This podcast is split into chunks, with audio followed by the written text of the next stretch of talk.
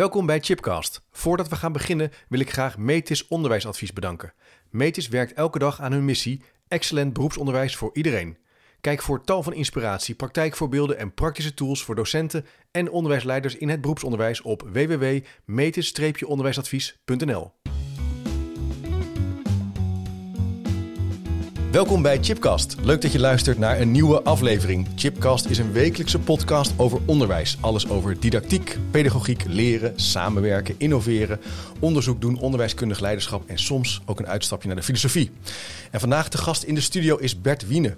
Bert is oprichter van het Instituut voor Inclusief Onderwijs. Hij is wetenschapper, adviseur voor scholen, gemeenten en jeugdhulp. Bert, hartelijk welkom. Dankjewel. Leuk dat je er bent. We gaan het hebben over de hoofdvraag: hoe kunnen we inclusief onderwijs organiseren met minder labels en met meer aandacht voor de kracht van onderwijs? Ja. En we gaan het dus eigenlijk hebben over jouw boek. Ja, recent klopt. geschreven. Ja, ja. Prachtig boek. Ik kreeg, ik kreeg via verschillende routes kwam het op mijn pad. Kijk aan. Ik heb het een aantal keer weggegeven met heel veel plezier gelezen. Van individueel naar inclusief onderwijs. Pleidooi voor minder labelen en meer aandacht voor de kracht van onderwijs. Ja. En eh, je ziet hier een, een kooitje. Ja. En misschien moet jij dat maar vertellen, want ik Wat denk dat we hier een koekoek zien, toch? Ja, we Ja. zien daar de koekoek. Ja, ja. ja. ik vind. ehm, kijk, ik hou me natuurlijk langer bezig met het fen- ja, fenomeen psychologiseren in het onderwijs. hè? Dus, dus, dus dat we in steeds meer psychologische termen over kinderen spreken. Hè? Dus dat, dat labelen dan ook een beetje aan. Ja. Maar, maar, maar ook dat we psychologisch denken over kinderen. En dat we psychologische oplossingen. En dat we ook psychologisch nadenken over wat we goed vinden voor kinderen. En wat me dan opvalt is dat dat, dat, dat ten koste gaat van zeg maar, pedagogische taal of didactische taal. En als je nou die koekoek hebt, dat heb ik geleerd van mijn broertje. Want die houdt zich bezig met vogels en zo. Die vindt dat mooi. En die legde ooit eens uit. Een koekoek die, eh, die gaat zeg maar, kijken bij een nest van andere vogels. En dan gooit hij die, die eieren gooit hij uit dat nest. Dan legt hij zijn eigen eieren er- erin. En dan vliegt hij weg. En dan gaat hij weer zitten kijken. En dan komen die andere vogels terug. En die broeden dan als het ware de eieren van de koekoek uit. Ja. En dat beeld, dat sprak me aan als het gaat over nou, bijvoorbeeld dat inclusie of wat er in scholen gebeurt. Is dat we dan, dat we, dat we dan eh, van leraren verwachten dat ze de eieren van de psycholoog gaan uitbroeden. Maar niet voordat ze eerst de eigen pedagogisch-didactische eieren uit het nest hebben gegooid. Ja, dat is wel een slimme truc van de koekoek. Het is een hele slimme truc van de koekoek. En zo slim zelfs dat we het bijna normaal zijn gaan vinden. Ja. Dat we het bijna niet meer zien. Dat we zelfs even moeten nadenken. Oh ja, wat waren eigenlijk ook alweer onze pedagogisch-didactische eieren? Ja. Dus dat, en dat is natuurlijk wat er gebeurt. We zijn die, die psychologische taal, ik noem het maar even psychologische taal of therapietaal, Ja, ja. zijn we zo gewoon gaan vinden, dus ook overal om ons heen, Ja. dat we ons daarbij eigenlijk niet meer afvragen, ja, is dat nou wel verstandig dat we dat doen? En helpt dat eigenlijk wel? Ja. Fascinerend. Ik herken dat zeer, die, die taal. En ook wel het individuele karakter van het onderwijs. Dat we dat dus allemaal, Mhm. allemaal woorden hebben. Maar, eh, misschien kan jij nog eens wat stapjes terug gaan. Hoe ben je nou... Want dit boek is ook een resultaat van een, van een zoektocht Ja, en, een, en, een, zeker. en een reeks studies ook. Hè? Ja, Kan, je ja. kan, je, kan je me daar een beetje in meenemen hoe dat nou zo is gekomen? Waar, je, waar je waar vandaan komt? Ja, dat zijn natuurlijk altijd een aantal dingen. Dus ik ga nu een heel mooi vloeiend verhaal vertellen. Maar dat is natuurlijk niet zoals... Nee, als, als, ja, brokkeliger dan in Het het- gaat altijd hobbelig en zo. hobbelig, ik raakte ooit... Ik, ik kwam in de, in de jeugdhulp te werken. Eh, eerst nog op een afdeling opleidingen. En dan vrij snel werd toen gevraagd van... joh, we, we willen eigenlijk die verbinding tussen onderwijs en jeugdhulp beter maken. Mhm. We hebben daar toen ook mooie projecten voor gedaan. Eh, dat was nog voordat pas het onderwijs kwam en zo. En dan was het idee, als we dat nou heel goed doen... dan zijn er straks steeds minder kinderen die jeugdhulp nodig hebben. Ja. Het werkt preventief. Dat was het idee. En daar, Ja. ging, ik ook, daar ging ik vol voor. Hè, daar had ik ook wel, dat, dat, dat zag ik wel voor me. Ehm, maar, maar hoe langer en hoe meer ik dat deed... hoe meer ik eigenlijk ook iets anders zag. Want hoe meer we die verbinding brachten... ja, hoe meer we ook werden gevraagd. En, en, en later werd ik zelf psycholoog. Ik, ik werkte toen nog een tijdje ook in multiproblemgezinnen en zo. En, en daar viel me bijvoorbeeld op dat als het bijvoorbeeld om thuiszitters ging... dat we dan werden gevraagd als, om, om met, maar dat in onze behandelplannen vaak helemaal niet als eerste stond... het kind moet weer naar school. We vonden allerlei andere dingen, die allemaal, daar gingen we mee aan de slag. Ja, ja. Dus ik dacht, is het wel zo dat als je die twee beter verbindt met elkaar... dat er dan minder kinderen zijn, of worden dat er steeds meer? En wordt dan niet elk probleem automatisch ook een jeugdhulpprobleem? Ja. Nou, met die premisse ben ik wat aan de slag gegaan. Toen ben ik ook wat meer voor het onderwijs gaan werken. En heb ik daarnaast een proefschrift geschreven. Dat gaat eigenlijk ook over dit thema. Ja. Waarvoor gebruiken we nou die psychologische diagnoses in de onderwijscontext? Even los van waar ze voor zijn. Maar waar worden ze ook informeel voor gebruikt? En eh, ehm, ja, daar, daar is dat onderzoek eigenlijk uit ontstaan. En, en ja, bij, bij een proefschrift schrijven is het altijd zo dat je een proefschrift aflevert. Maar dat is voor mij een soort van bijproduct geworden van een hele ontdekkingsreis. Ja, over, dat ken ik wel, ja. Ja? ja. Ja, over nou, die psychologische taal, de medicalisering. Wat gebeurt er dan eigenlijk? Ja. En ik, zie dat, ik zag dat overal om me heen. En het is eigenlijk van de laatste paar jaar dat ik me meer aan het verdiepen ben ook in de pedagogiek. En, Ja. en zijdelings dan ook wat in de didactiek. Alhoewel ik zelf nooit voor de klas heb gestaan. Hè, dus dat, dat geef ik altijd maar eerlijk toe.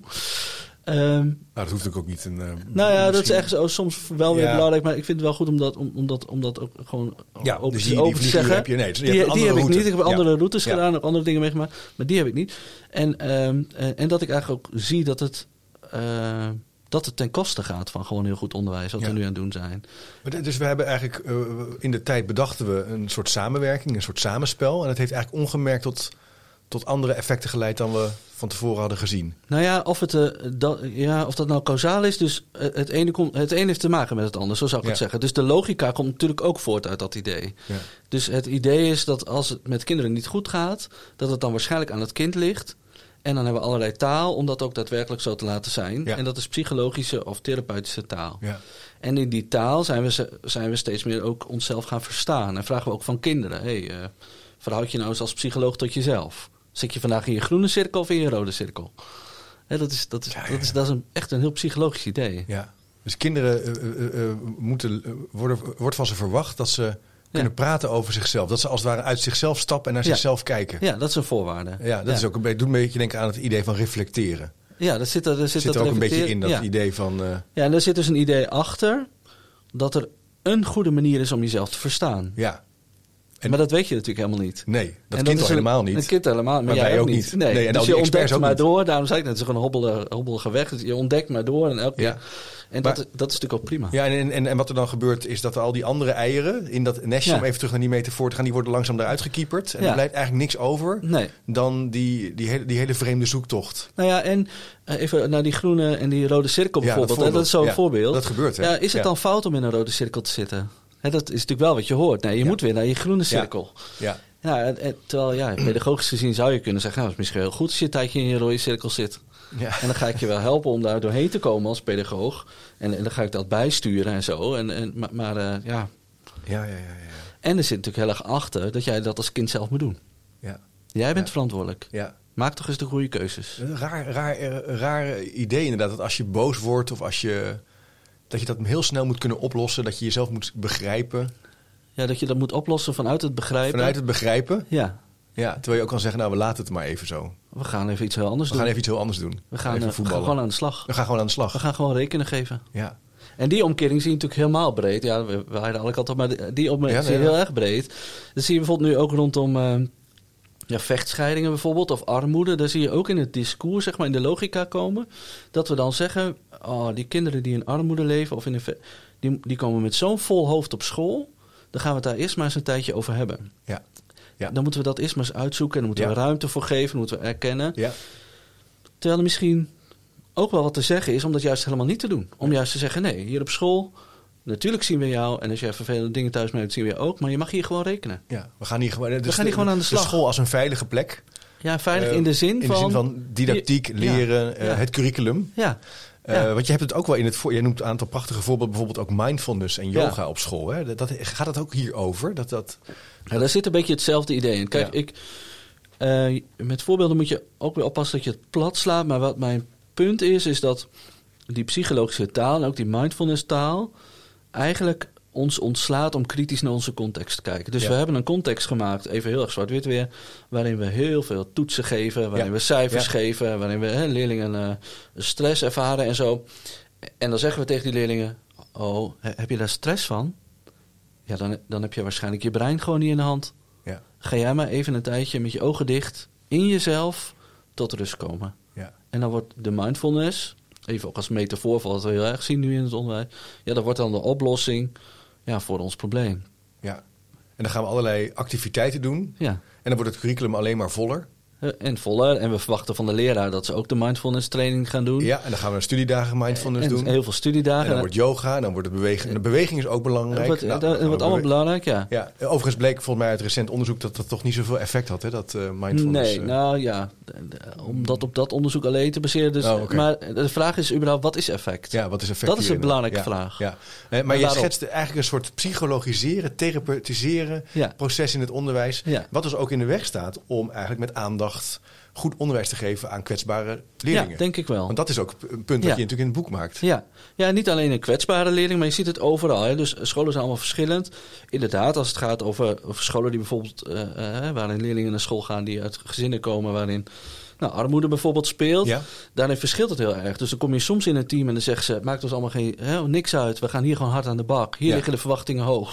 Hier Ja. kun je leren. Maar je komt ook wel in teams waarin je eigenlijk bij de voordeur al had: ja, maar, maar dat kunnen ze hier niet hoor. We hebben hier een heel ingewikkelde populatie. Maar je ziet dat ook aan, de, aan, scholen, bijvoorbeeld eh, gymnasia. eh, waarin dan nu wordt gezegd: die kinderen zijn zo angstig, we kunnen ze niet nog meer belasten.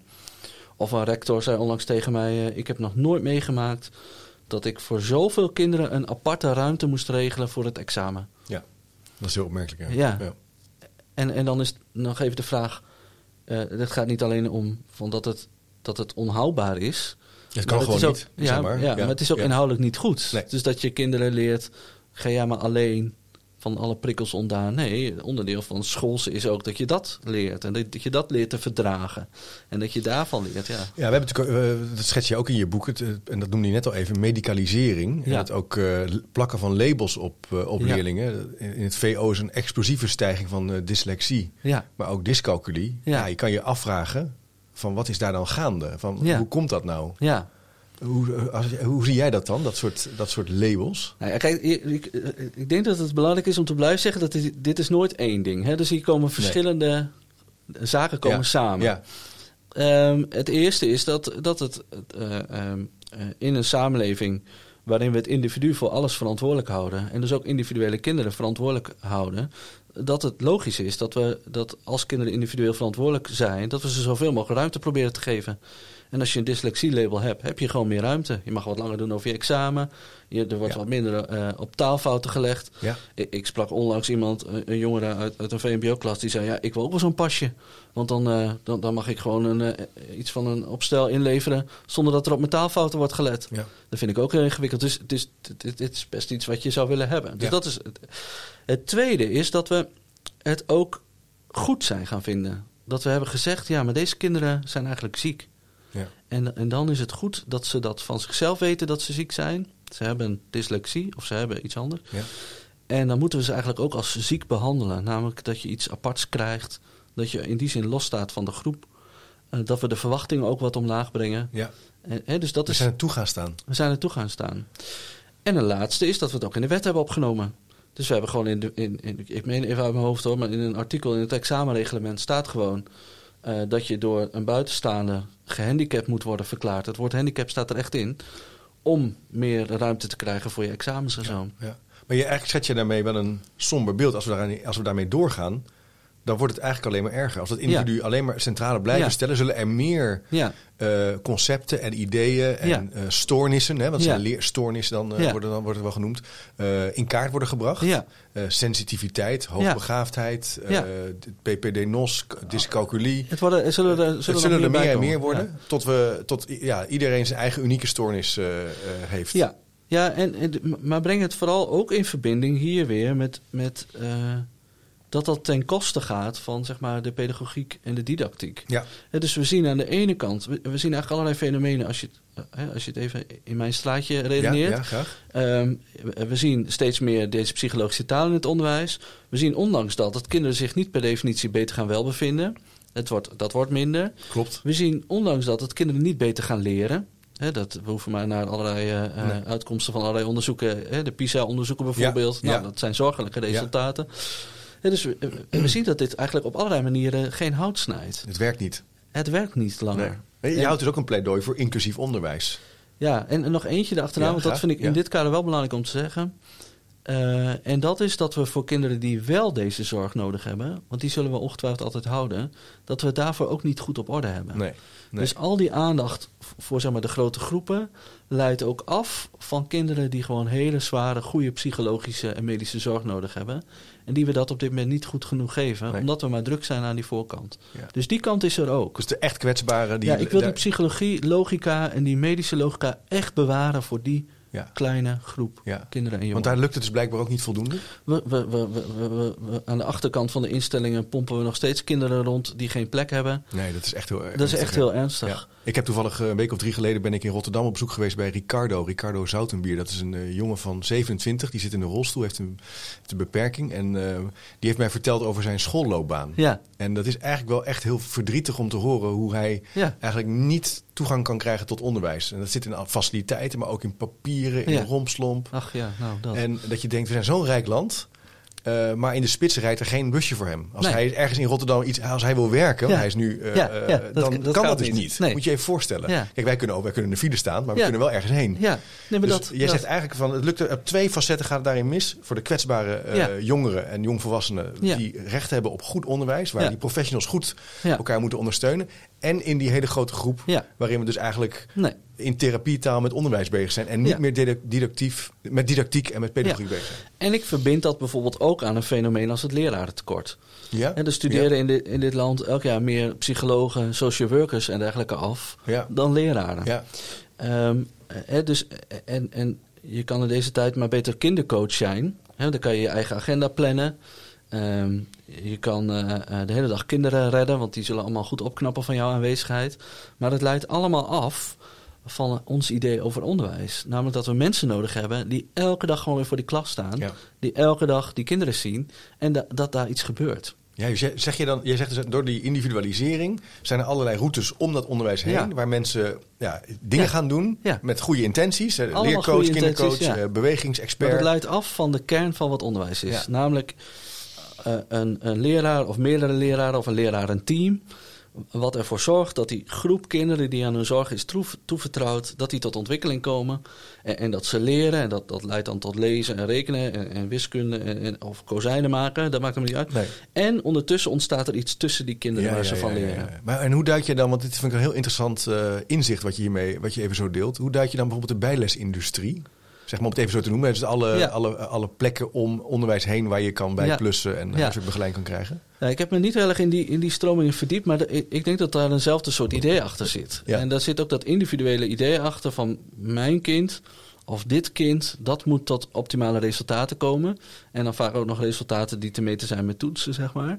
Maar het hele idee dat, hè, dat je onderdeel bent van die groep, van die gemeenschap en dat daar, dat daar van alles ontstaat en dat je jouw slimheid eh, en, en, en, dat wat jij kan moet inzetten ten opzichte ook van anderen, ja, dat raakt daarmee natuurlijk weg. Ja. Ja. Want dat is een heel belangrijk element van Ja, onderwijs. dus in die individuele druk gaan mensen Ja. allerlei routes zoeken om toch het maximale eruit te persen. Wat het ook maar zou mogen zijn, dat ook- maximale. ja, En, en, en, even, en, en, en, dat zou eigenlijk ook anders kunnen. Dus, je, dus Ja. daarom eh, ook jouw pleidooi om eigenlijk ja, anders, nou, best wel een radicaal voorstel doe je daarin. ja. Nou Ja. of dat heel radicaal is. Ik zou veel Nou meer die focus willen hebben op... oké, leraar of groep leraren, teamleraren...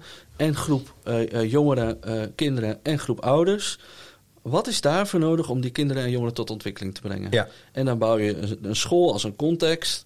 Waarin je, waarin je die vraag elke dag weer stelt. Ja. Heb je voorbeelden van in, in, in jouw praktijk school, schoolgemeenschappen waar dit, heel, waar dit goed gaat? Of waar je, waar je bewegingen ziet waar je denkt, ah, dat is er zijn op heel veel scholen wel bewegingen. Ja. Kijk, heel veel scholen lopen er tegenaan dat dit eigenlijk niet kan. Wat we nu doen. Want wat kan er dan niet? Nou, ik had, deze week had ik nog een voorbeeld van een, eh, van een leraar. En die, eh, die moest bij een behandelgesprek zitten. Deze eh, eh, school heeft op zichzelf niet zoveel problemen met het kind. Gaat daar best wel eh, prima. Maar de behandelaar vond toch, en dan komt er een hele rij met tips. Ja. En ehm, naast het feit dat deze leraar dus al die tijd dat hij hiermee bezig is... niet met andere dingen bezig kan zijn... zijn deze tips niet helpend. Want die deze leraar zegt, ja, dat gaat gewoon niet in deze groep. En bovendien heb ik er niet eens zoveel last van.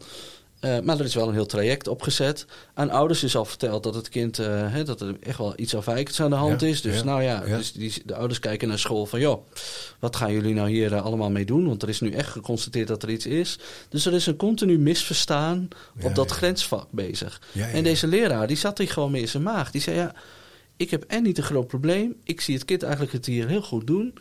Maar ik word nu wel ergens bij betrokken waar ik helemaal niet in wil zitten. En, en dat is omdat aan die tafel niet de vraag wordt gesteld: wat kunnen wij met al onze kennis en expertise doen om die relatie tussen leraar en leerling, om die zo te laten zijn dat die leerling daarin kan groeien? Dat is de kernvraag. Ja. Ja. En of dat nou aan een hulpverlener is, of het is aan een bijlesdocent, of het is aan iedereen die van buiten de school is, daar, daar moet je aan bijdragen. Ja, ja, dus dat, ja ik, jeetje, want dus, daarin kom je in een soort ritme van continu overleggen, continu nadenken, bespreken, eh, waarin er, waar je niet met onderwijs bezig bent. Waarin je niet met onderbij en er continu aan jou wordt getwijfeld. Ja. En, en ook als, dus ook voor de leerkracht, maar Voor ook de leraar, voor de leerling, het kind. Voor maar de ouders zullen ook denken, ja, weet je. Het zijn altijd ingewikkelde gesprekken. Ingewikkelde er zijn zorgen. En of die zorgen gedeeld worden of niet. En soms is het andersom. En soms hebben ouders gewoon weer gelijk. Die zeggen van ja, jullie Ja. nemen het. dat- Ja. Ja, dus, dus het is altijd ingewikkeld. En dan komt er iemand van buiten. Zoals ik dat in de jeugdop ook wel eens heb gedaan. Dan kwam ik daarbij zitten. En dan zei ik als psycholoog, nou dan moet u dit en dit en dit doen. En, en nu ik veel meer van het onderwijs snap en daar veel meer binnen ben, dan schaam ik me echt wel eens voor de adviezen die ik heb gegeven. Dat ik dacht, ja, maar daar heeft die leraar nooit iets mee kunnen Nee. doen. Maar je hebt natuurlijk nu wel in, in veel in primair onderwijs eh, kwa- kwaliteitscoördinatoren, Ja. de oude IB'er, Ja, die met zorgtaken bezig zeker. zijn. Ja. En eh, hoe, je, hoe kijk jij dan naar? naar wat, wat, wat, wat zou de beweging moeten zijn wat jou betreft? Nou, wat ik IB'ers eh, en, en kwaliteitscoördinatoren altijd adviseer is... zorg nou eens dat je, voordat je met jeugdhulp en met mensen van buiten je school aan de mhm. slag gaat... absoluut helder maakt wat jij verwacht. Dus we werken alleen met jullie samen als jullie ons helpen antwoord te geven op de vraag... wat er in de klassencontext nodig is of in de relatie tussen leraar... Ja, Dan, dan mag je je komen observeren. Oh ja. En liever nog, dan mag je je komen helpen. ja. Want we, we houden eigenlijk niet zo van observeren. Je, komt je komt hier maar meehelpen in onze context. Gebeurt dat ook vaak, dat observeren? Ja, heel vaak. Ja. En dat is vaak. eh, soms heeft dat heel veel zin, omdat observatieverslagen soms kunnen helpen om, om even wat andere sporen te ontdekken Ja, of wat blinde vlekken te zien. Maar observeren gebeurt ook vaak, ja, precies op het moment dat de problemen er niet zijn. Ja. En een uur lang dat iemand zit te observeren, zou je ook een uur lang kunnen helpen in de klas. En samen kunnen kijken van, nou, wat is er nodig? Wat werkt er wel, wat werkt er niet? Dus eh, een verbod op observaties, dat zou op zich denk ik ook wel een goede zijn voor de komende tijd. Je mag observeren, maar liever helpen. Liever helpen, ja. En dan samen zoeken naar wat werkt er wel, Ja. wat werkt er in deze context. Want je moet niet vergeten dat, dat als we naar de jeugdhulp kijken, is er natuurlijk in de afgelopen jaren is er alleen maar een heeft er alleen maar stijging plaatsgevonden. Ja, en het blijft stijgen. Het blijft stijgen, dus het is 1 op de 6, 1 op de 5 al. Ja, Dus moet je nagaan dat jij voor een klas staat met 25 leerlingen. En dat er dan voor vijf leerlingen dus, dus zoiets, dat dit Ja. proces speelt. ja. En naarmate je meer ruimte gaat geven voor dat individuele, voor Ja. die individuele vraagstukken, het, het moet ook managebaar zijn, organiseerbaar. Ja, ik, meestal worden mensen altijd een beetje neidig als ik dat soort Ja. dingen zeg. Maar ja, je hebt er gewoon een klas en een hebt- dag te, te, ja. te, te, te organiseren. Ja, er zijn voor mij altijd twee elementen erin. Dus het e- eerste is dat het denk ik onhoudbaar is. Dat heeft hier mee te maken. ja, Het kan. Je kan van een leraar gewoon niet vragen, qua tijd niet. Maar, niet. maar het, is, het is ook de vraag, en dat gesprek moeten we denk ik veel meer voeren... of we het inhoudelijk verstandig vinden om te doen. Ja. Ja. Of het niet beter is om veel meer die kinderen en die jongeren... als onderdeel van die groep te blijven Ja. zien. Meer het collectief. Het collectief. En dus ook, eh, wa- want hoe kijk jij dan naar de. de eh, we hadden net even over PISA en over Ja. rekenen, lezen, schrijven, wereldoriëntatie. Zeg je daarmee ook van.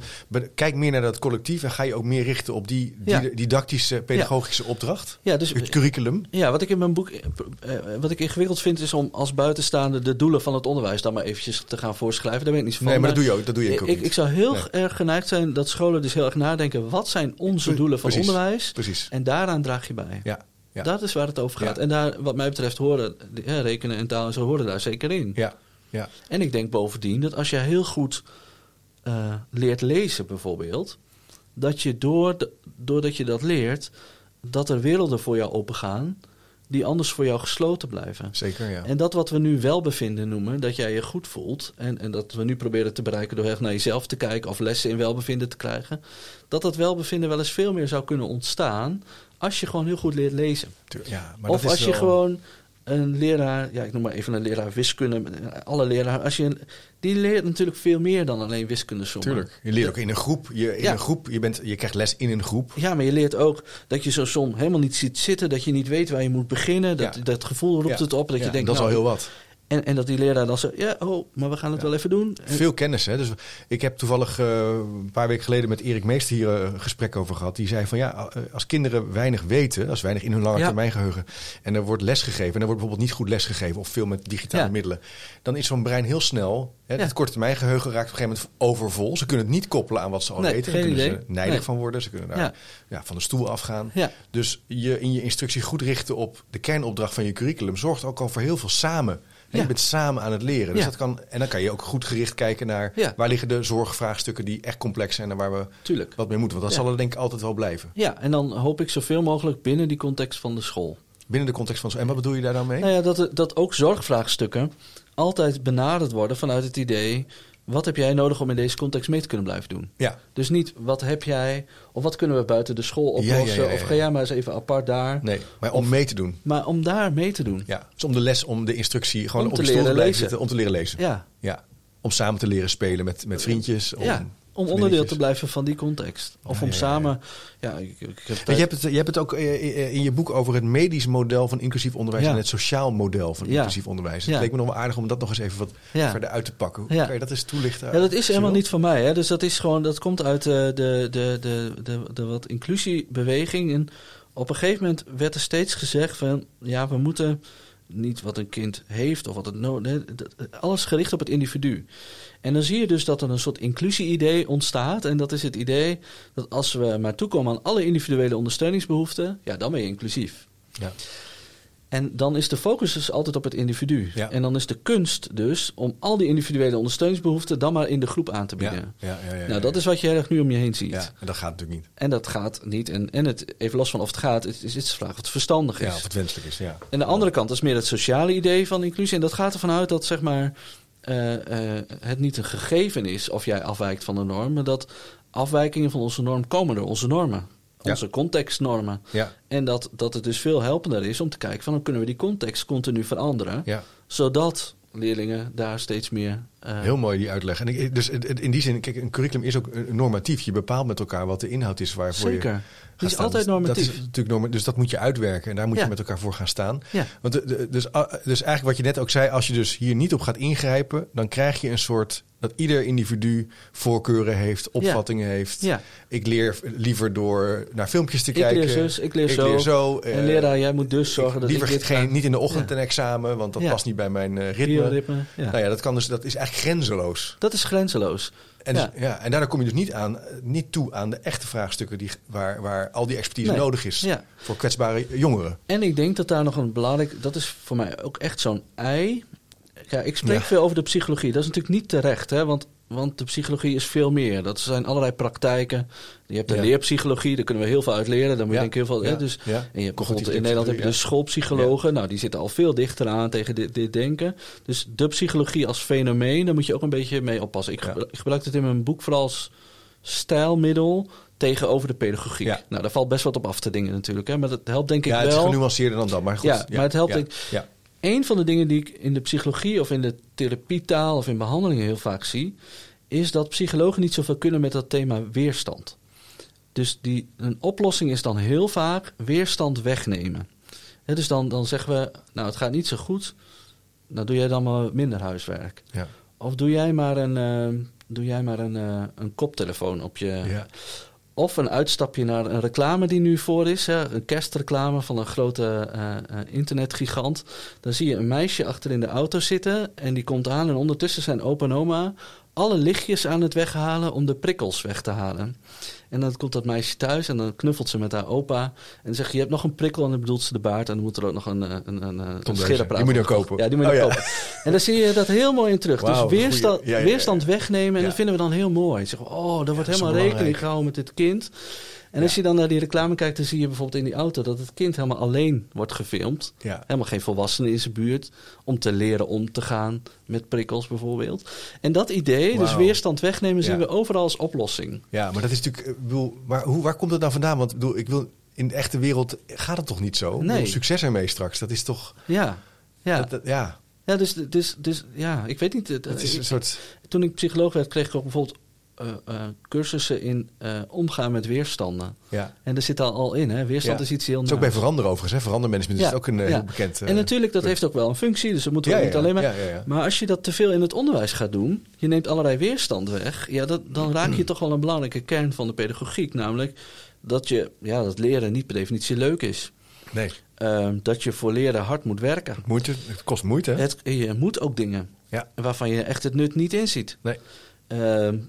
Dus weerstand als een soort van voorwaarde Ja. om het leven te leren. En interessant, hoe leer je dat? Dat leer je denk ik door een leerkracht die je daarin Ja. introduceert aan de Ja. hand van kennis. Die je meeneemt in, in de moeite op een mooie manier, maar ook laat zien van dit vraagt het om een boek goed samen te vatten of om goed te leren schrijven. Ja, precies. Dus de, de pedagogiek zou zeggen, je hoeft het hier, eh, je moet het wel zelf doen, maar nooit alleen. Ja. En het is dus ingebed in het idee van de pedagogische relatie. Ja. Dus degene, de pedagoog die kijkt continu, Ja. ligt de weerstand hier niet te hoog of te laag. Ja, dat is echt vakmanschap. En dat is je vakmanschap. Ja. En daar moeten we ook op vertrouwen. Ja, dat is heel mooi. Ik heb eh, recent met Anton Horenweg gesproken. Een paar boeken hier van hem liggen over gedragsproblemen. Die Ja. zegt rondom gedragsproblemen eigenlijk hetzelfde. Ja. Je moet een stabiele factor zijn in de, in de, in de Ja. klas als leraar. Als er Ja. druk is, word je, je moet rustig zijn. Ja. En je laat zien, zo doen we het niet. Ja. En dan arm eromheen, zo doen we het wel. Ja. Hè. En, ik, in, en ik leer jou hoe je je Ja. moet gaan. Want dat hebben ze nog niet, niet Nee. geleerd. Nee. Dus dat nee. moet je leren. En ook bij dat fenomeen gedragsprobleem, ook daarvan moeten we natuurlijk heel erg zien dat, dat, we, dat we dat vaak toeschrijven aan een individuele leerling. Ja. Maar we moeten weer leren om dat ook als interactieproblematiek te zien. Ja. Dus dat ontstaat doordat het individu op zijn context reageert. Wat die context ook zou mogen zijn. Of dat nou op school is of thuis of Ja. op iets naars wat hij heeft meegemaakt. Maar het is natuurlijk niet een gegeven dat een kind eh, ja, gedragsproblemen heeft. Of, Nee. dat, dat, dus, dus dat weer zien en dat plaatsen in die pedagogische context. Dat is denk ik van mooi. belang. mooi. En dat zegt dus ook, of ja, ja, ik vind toch dat ik dat ook moet zeggen. Dat zegt dus ook niet dat het voor een leraar alleen maar makkelijk is. Hè? Dus een leraar moet ook kunnen zeggen als pedagoog: deze had met bloed onder de nagels vandaan. Het lukt me gewoon niet. Ja. Kom me helpen. Ja. Ja. Dus het is niet zo dat dat niet meer mag. Nee. Of dat je, ook als je inclusief onderwijs wil, dat we dan maar doen moeten alsof dat één groot Ja. feest is met, met allerlei vrolijke Ja. kinderen. Ja, die de, met- nee, met- natuurlijk niet. Met fantastisch reflecteren. Maar dit is wel een interessant punt. Zweet je op de noemt. rug, vervelend. Ja, want je hebt gewoon, iedereen die lesgeeft weet dat het soms heel moeilijk is met sommige leerlingen. Of in een bepaalde groep, in een bepaalde klas. En het daarover hebben is natuurlijk een grote kracht. Dat moet ook echt heel belangrijk in een team. Ja, zonder dat we dan de psychologische taal gebruiken om het van ons weg te organiseren. Ah Ja. ja, heeft waarschijnlijk heeft hij, eh, als ik het zo eens inschat, ADHD. Ja. Of ehm, nee, nou, dit is eigenlijk een leerling die gun ik het SO. Ja. Ja. Waarmee we eigenlijk zeggen, ja, waarmee je eigenlijk zegt, ja, nee, ja, dat gaan we, daar gaan we Dus kijk naar wat je zelf kan doen als team. als team. Want, ja. want, want je houdt ook een pleidooi voor gezamenlijke verantwoordelijkheid. Hè? Dus om hier dus slimmer naar te kijken. Mhm. Hoe kijk je nou, hoe, wat is nou jouw toekomstbeeld voor het onderwijs? Maar Ja, misschien een hele te grote vraag hoor. Maar er zijn Ja. zoveel uitdagingen Ja, nu. Hè? Dus ja. lerarentekort. We, Ja. hebben dus, we, willen, we willen echt iets met het onderwijs. We willen het mooier maken, collectiever maken. Wat, wat zijn de handreikingen nu? Is er hoop? Ja, natuurlijk is er hoop, want het gebeurt elke dag. Ja. En dus de hoop is gewoon dat er elke dag kinderen naar school gaan die daar een leraar ontmoeten die om ze geeft. Die ze echt iets leert. Ja. Dus daar begint de hoop. Ja. En de hoop begint eh, gewoon bij. eh, nou, ik maakte dat pas nog mee. Ik, ik liep op een VMBO-school een tijd mee. Daar stond gewoon een, een, een leraar aan, aan leerlingen die naar de bovenbouw gingen. Die mochten voor het eerst naar dat mooie lokaal met allerlei hout en zo. Die ging uitleggen hoe je een kozijn maakt. Ja. En ik, dat voorbeeld heeft me zoveel gedaan. Want die leraar die zei: nee, het moet zo. Niet andere dingen, zo Nee, gaat het. nee. Ik doe het je voor. En ondertussen werden er dus allerlei kozijnen gemaakt. En zag je gewoon van, ja, maar die redt het wel. Die stuurde ik een beetje zo bij. Bij de andere ging die even wat flinker aan de bak. En ondertussen zag je gewoon bij de jongeren die hoop ontstaan. Hé, hey, ik, ik kan Ik leer dit. iets. Ja. En misschien kan ik straks met mijn kozijn wel iets heel mooi bijdragen aan de samenleving. Ondernemer worden. Of, en je leert Weet ik veel wat. Maar het is mooi dat je dus, eh, dus het leren, eh, dus eh, de, structuur, de overdracht, de Zit stappen die erin zitten, zitten erin. En, dat geldt bij dit, maar dat geldt ook als je op het gymnasium wiskunde D of zo ja, geeft. of Latijn een Daar- tekst moet vertalen. Daar gebeurt alles ook op deze manier. En dat zou dus ook het leren. Dus als we dat weer centraal gaan stellen, is er ook hoop met, met, met die enorme tekorten die er misschien zijn. En dat we, en dat we dus dat centraal stellen in die zin dat, dat we dus ook vanuit overheid en vanuit gemeente, dat we allemaal dit als Ja. inclusie-ideaal omarmen. Ja. En, en, Mooi. en dan hoop ik dat dat vak van leraar, dat we daarvan gaan zien, ja, dat we het daar echt van moeten hebben voor de komende jaren. Superleuk Bert. Ja, dat vind ik een heel mooi einde van de podcast, denk ik. Eh, ik zeg het ook omdat ik het vermoeden heb dat we nog wel even door kunnen praten. Het is echt een eh, heel interessant thema. Je merkt misschien dat ik me ook wel een beetje bezig ga met dat tekort. Ik, ik heb toch ook afgelopen weken wat schoolleiders gesproken die zeggen: ja, we hebben, geen, we hebben niks meer in de pool. We denken Nee. na over die Ja. vierdaagse schoolweek. Nou, dat komt misschien in het nieuwe jaar eens een keer dat we daar wat verder over moeten Leuk, puzzelen. Eh, heel mooi boek. Eh, ontzettend leuk om hier met je over te praten. Prachtig om ook de voorbeelden en de praktische toepassing van jou te horen. Ehm, beste luisteraar, het boek van Bert is te vinden op, eh, op de website of in de speaker notes. Ga dat bestellen. Ik heb er geen belang bij, maar het is gewoon een heel leuk en goed geschreven boek. Bert, dankjewel voor je tijd. Het is graag gedaan. Eh, als je tijd hebt om het eh, gesprek te reviewen in de podcast-app Spotify of Apple Podcast of op YouTube, vind ik dat natuurlijk hartstikke leuk. Het helpt voor de zichtbaarheid van het kanaal. Hoe eerlijker, hoe beter. En tot de volgende keer.